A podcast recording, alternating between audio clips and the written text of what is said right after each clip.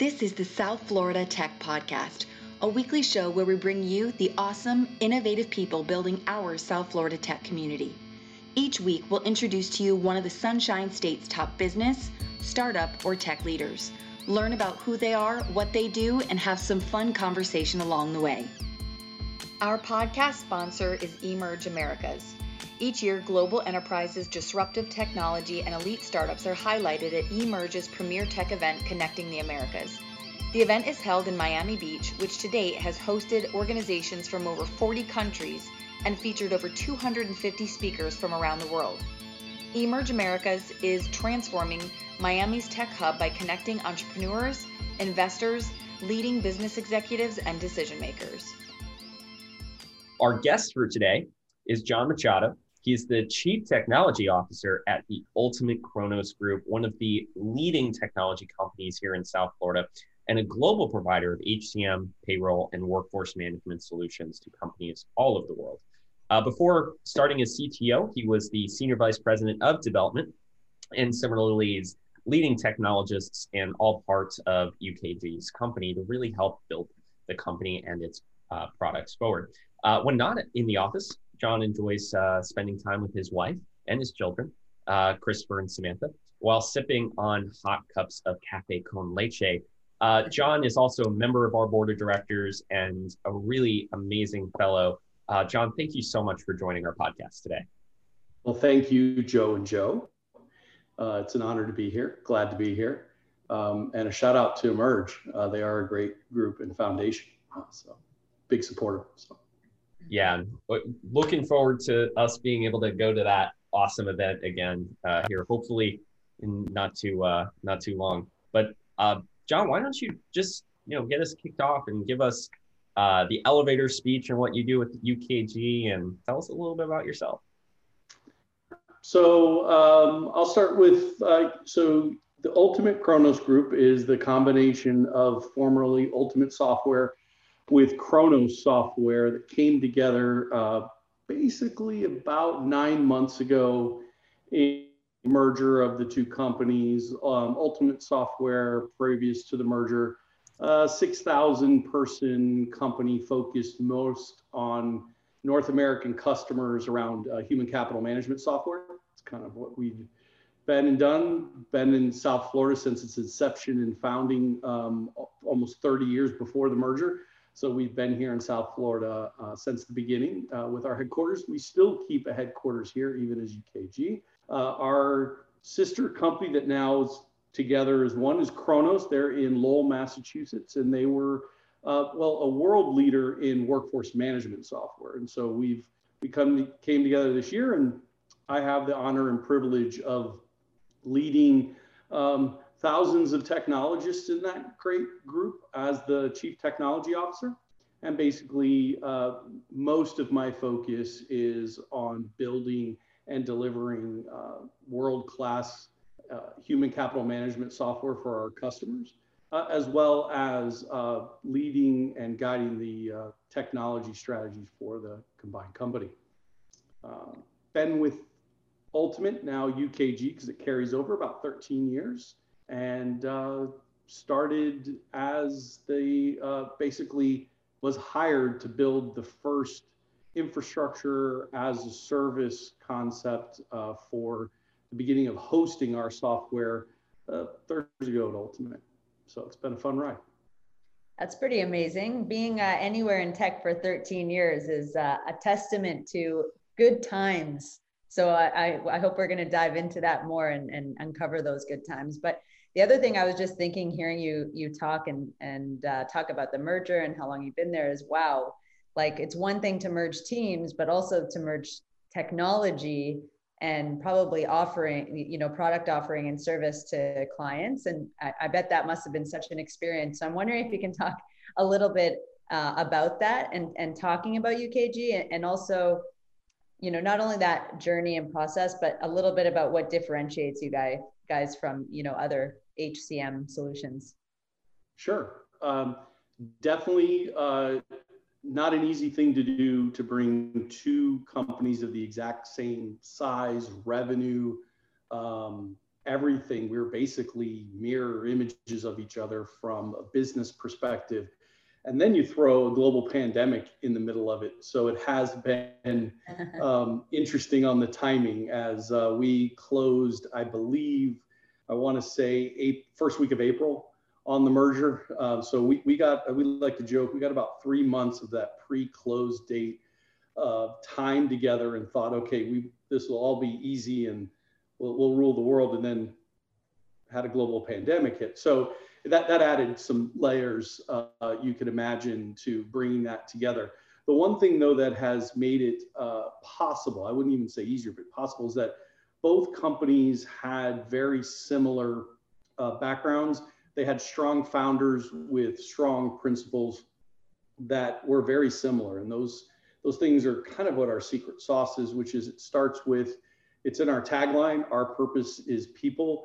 Um, you know, both companies had very strong beliefs that the most important thing that you can do as uh, as a service provider or a software provider or any provider of anything is take care of your customers um, and that so that we that is very strong and built into both the other thing that's a little different that both had though also is that both companies and founders believe that the best way to take care of your customers. Is to take care of your people to take care of your own employees that take care of those customers and so that we, we had very, very similar principles. And that really helps along the way when you are making decisions that at least you're, you're coming at it from a very similar perspective and that you're, you know, you're leveraging common principles when making those decisions. So definitely a lot of that going on with putting the customer and the customer experience as the driver.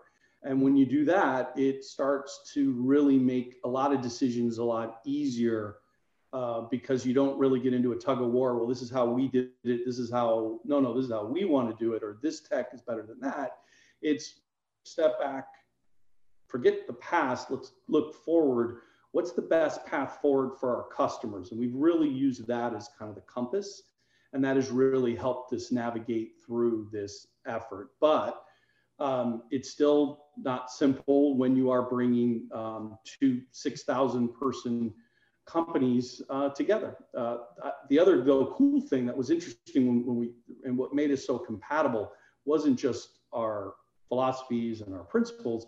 Um, it was also rare that although we were both in similar markets, we only had about 18% overlap of customers. So to have um, two, you know, multi-billion dollar a year revenue companies have less than than uh, you know 20% overlap um, that also allowed a lot of space to say we, we each have these customer groups that we've got to take care of and they don't overlap. So um, we, we really do have an opportunity here to uh, potentially sell more to those customers, help them in, in ways we couldn't have before when we were separate, as well as now change the dynamic of what we consider market scope for the existing products we have. So all of that kind of came together with its good bads, but yeah, it's been it's been a fun uh, nine months so far, mm-hmm. uh, and but progressing nicely.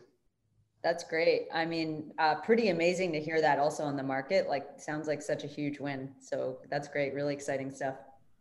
And you know, on that uh, same point, you know, one one of the fun parts of I think the new company is the logo is uh, actually a uh, smiling face uh, of sorts. And uh, as you can probably see in the background there, but uh, the whole idea of that is UKG and its software and its solutions are uh, making people happy, making employees happy.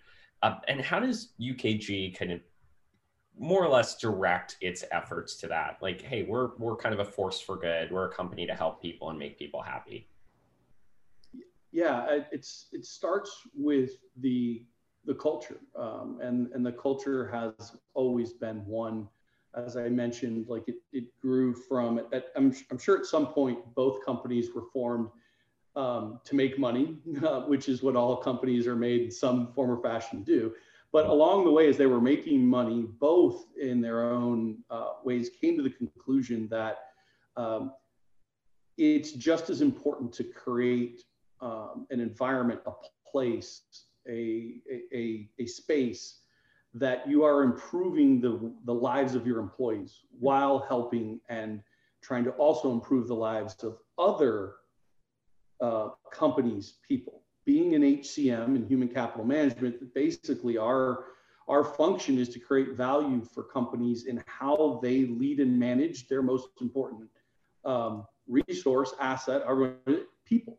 Um, and so it it's it's by design that we, we kind of sip our own champagne and learn the best practices for running, managing, and leading people through our own operations first. But then we want to figure out the technology and tools that help us do that. We want to turn that around, build that, and offer that to our customers. And so it's it's it's something that I think could translate for sure into other industries but boy, talk about it really being tied to an industry where the whole point of what we do, the whole value of UKG that we offer to our customers is to help them, you know, create their own culture, lead their people, and improve the work lives of their people. And so that's why you see, yes, it's a smiley face. It's actually two two people looking at each other um, in that in that in that U. That's um, and also a smiley face, right? Um, because it really is, we want it to be there from our tagline um, to our logo that everyone understands that we start with people. Um, even the way we do analytics, our, our AI engine was built on natural language processing first, not on transactional AI that most do it. We actually started with language because language we felt was the most you know was the closest thing to the personification or the or the understanding of people and the emotions and sentiment that people have when working with the system we felt that was the area that we needed to go after first and understand because people really was the driver of everything else even in our software. We could easily get eventually to the analytics of transactions that happen i mean we've we've done that but truly like just give you an idea like that's where we start. We started with an engine that thought about sentiment and how people feel worked on it for ourselves and then converted that into something that would be a part of our product as an example. So people is not just in in the tagline and not just in our culture. It's now evolved. It's in it's in how we think about our software. It's in how our solutions function. Super cool. Uh, and it's also always really interesting to hear a, a little bit more context on logos and where they come from. And even just thinking about like how to reflect sentiments in data. Um, you know, obviously like it's surveys, but technology has empowered us to do it in, in more ways than just that. So super, super cool. And I got to say, like, you know, since we, we found Wing, we've been doing Wyncode for about seven years. And since day one, ultimate UKG now has been like the gold standard, the place where everybody wants to work um, always revered as like a great team, great people, great place to work, great opportunities for career growth.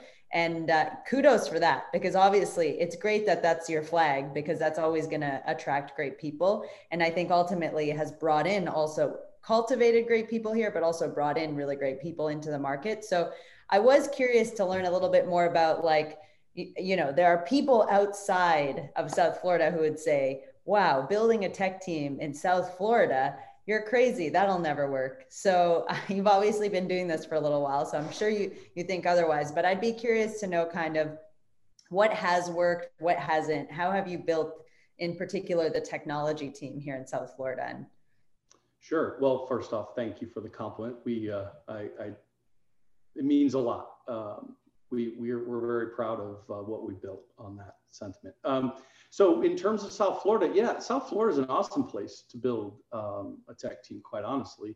And um, it actually hasn't been as hard as many people think. Um, and uh, but definitely, I actually do. It's one of the.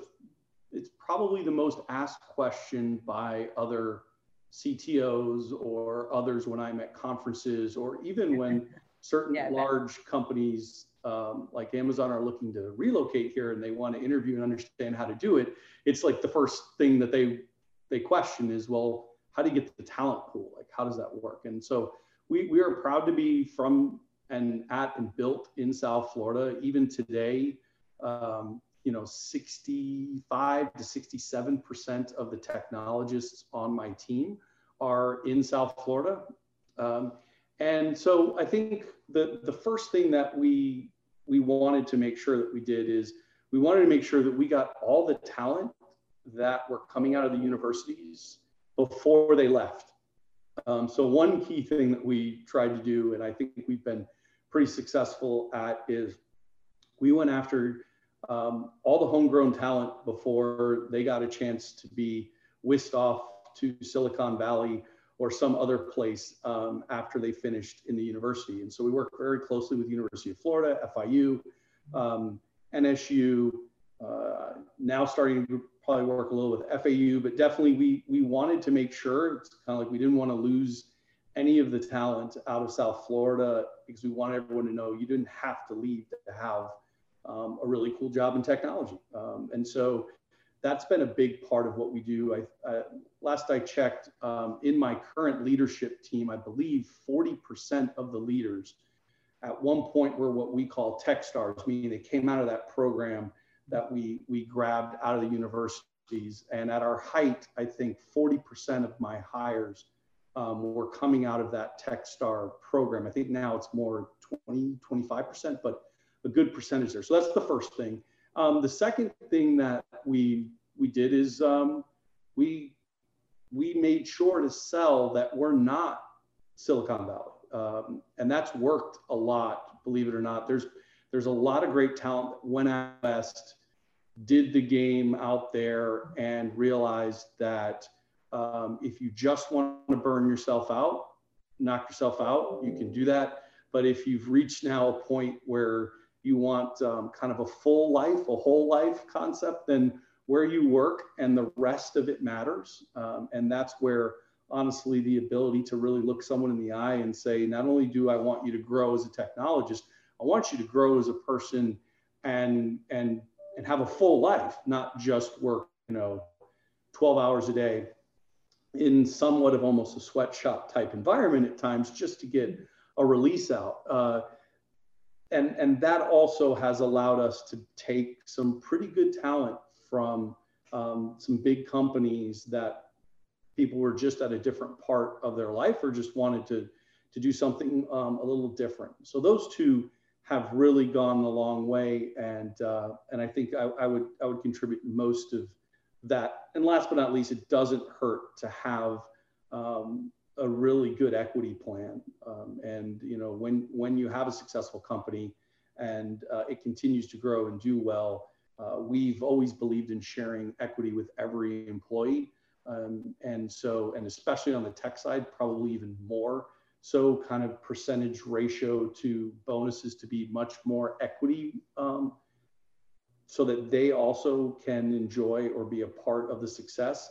Uh, that goes that goes a long way because you can get equity still smaller companies out west and it's but it's much more of a crapshoot versus um, when it's a real, really well established well known growth pattern of a company.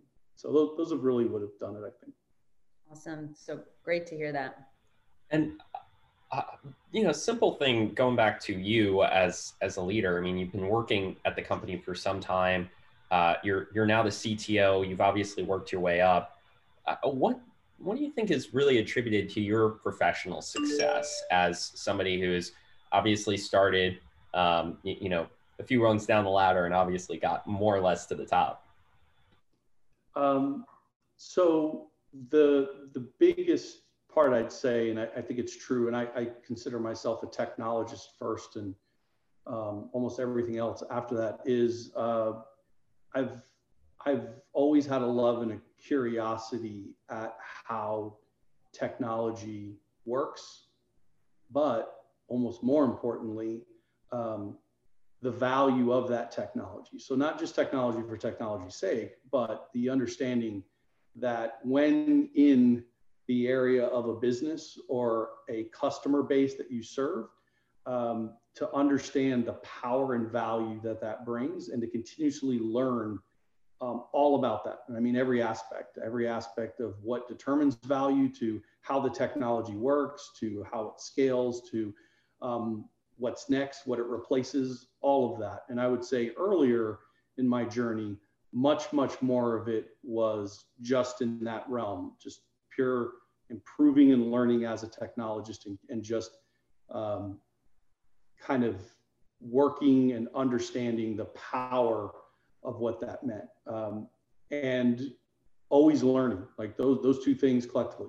Then I'd say though, at some point, once you hit leadership areas and it moved into just learning how to empower um, really motivated people uh, that were talented and have and create a common focus or common goal and in doing that magic happened as a leader and so i think those those are the two things. It's a base of understanding of the technology and understanding the power of technology and value technology. And then as a leader it's it's learning that the real power of leadership is helping people understand why they do what they do versus telling them what to do. And then getting really talented people giving them a really clear goal and get the hell out of the way. And when you do that amazing things um, happen uh, and, and including um, to your point as a leader being able to move up from you know basically a solutions architect on you know infrastructure and virtualization when i got here to now uh, being able to be a cto um, pretty pretty amazing journey. I mean it's really really inspiring. And um, you know my in my previous life i was in corporate um, and you know it's uh, it's not always even though there's a clear path for a career trajectory in in some cases there does come a time where there's that leap to chief executive and that that gap making that leap is like you know there is no roadmap for that. It's it's probably maybe there is but i find that it's been different for everyone.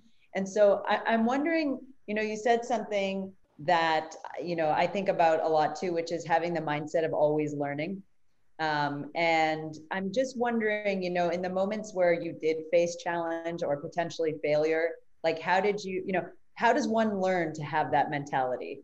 Can, can you know? Yeah, it's a great question. Um, and it's something that, that I think, uh, so there's a part that is learned. I really do think you can, you, you, you can, and, and, and if not, learn how to do that jump because you're right you just have to do the jumps one of those when you get there, then it's sink or swim. But you can prep for what it means to jump in that water and know what you're supposed to do at least. Um, and I do think a growth mindset is extremely, extremely important and powerful.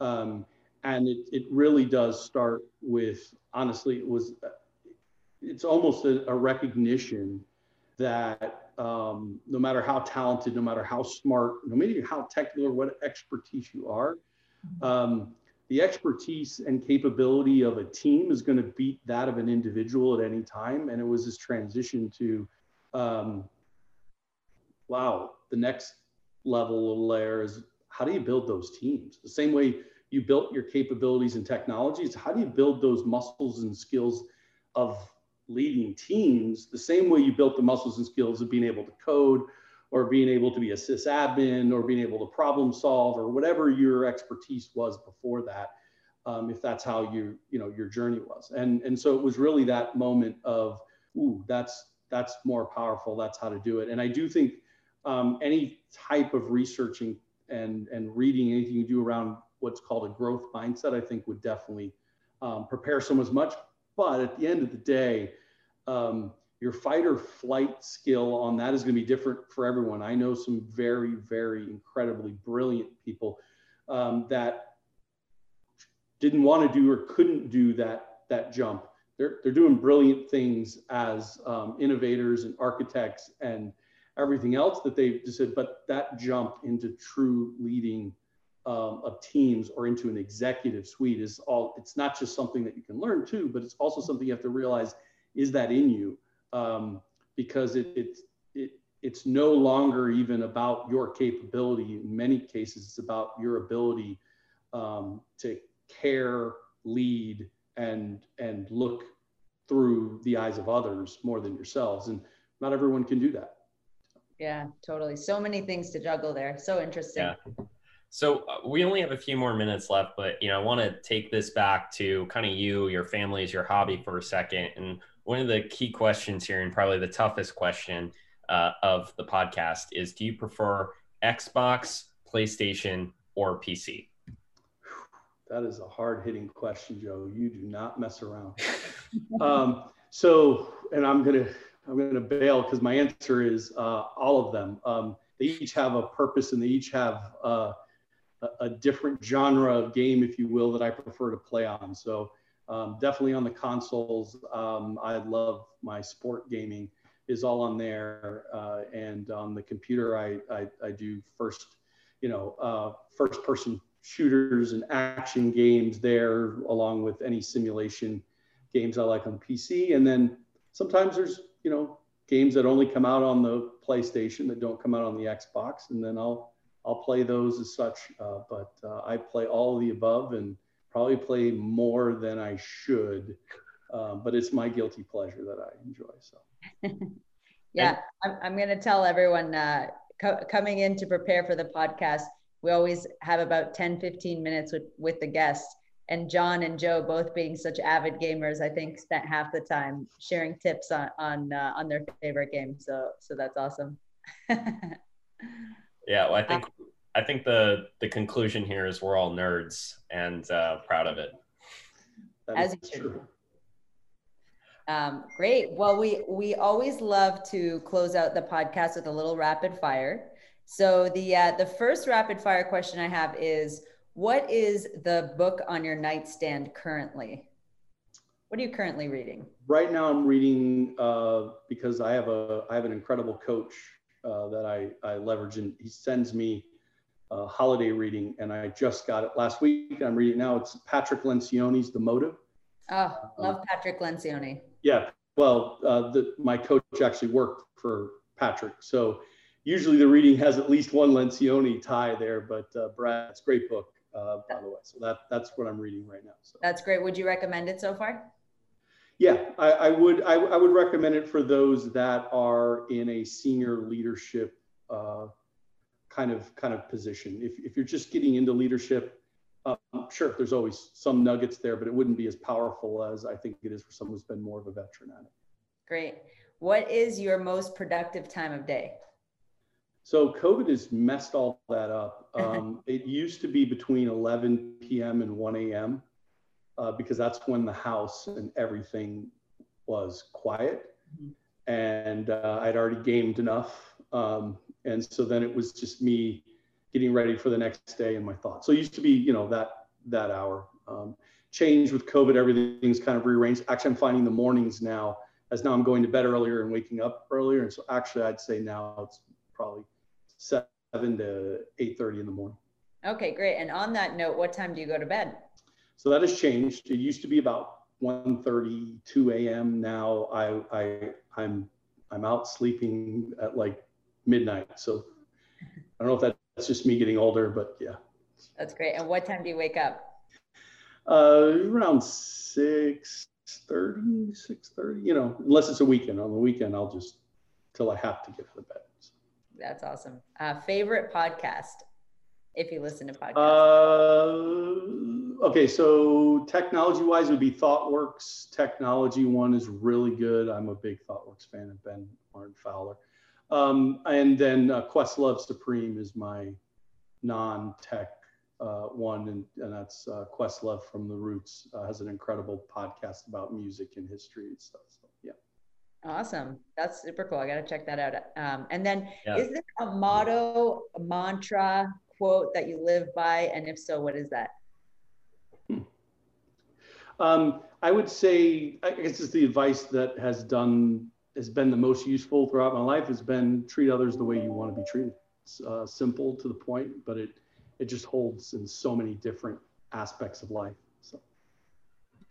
And last question, we're going to keep it super short, but what is one bit of advice you have for aspiring tech leaders in South Florida?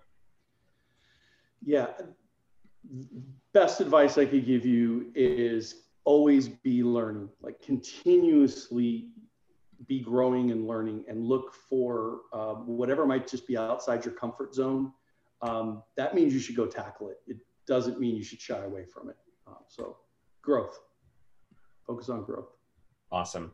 Well, we are at time, but uh, wanted to thank you again, John. Um, of course, for those listening in, you can go to palmbeachtech.org, learn how to get more involved in our South Florida tech community, we'd love for you to um, you know tune in the podcast, get involved in some events that are coming up here.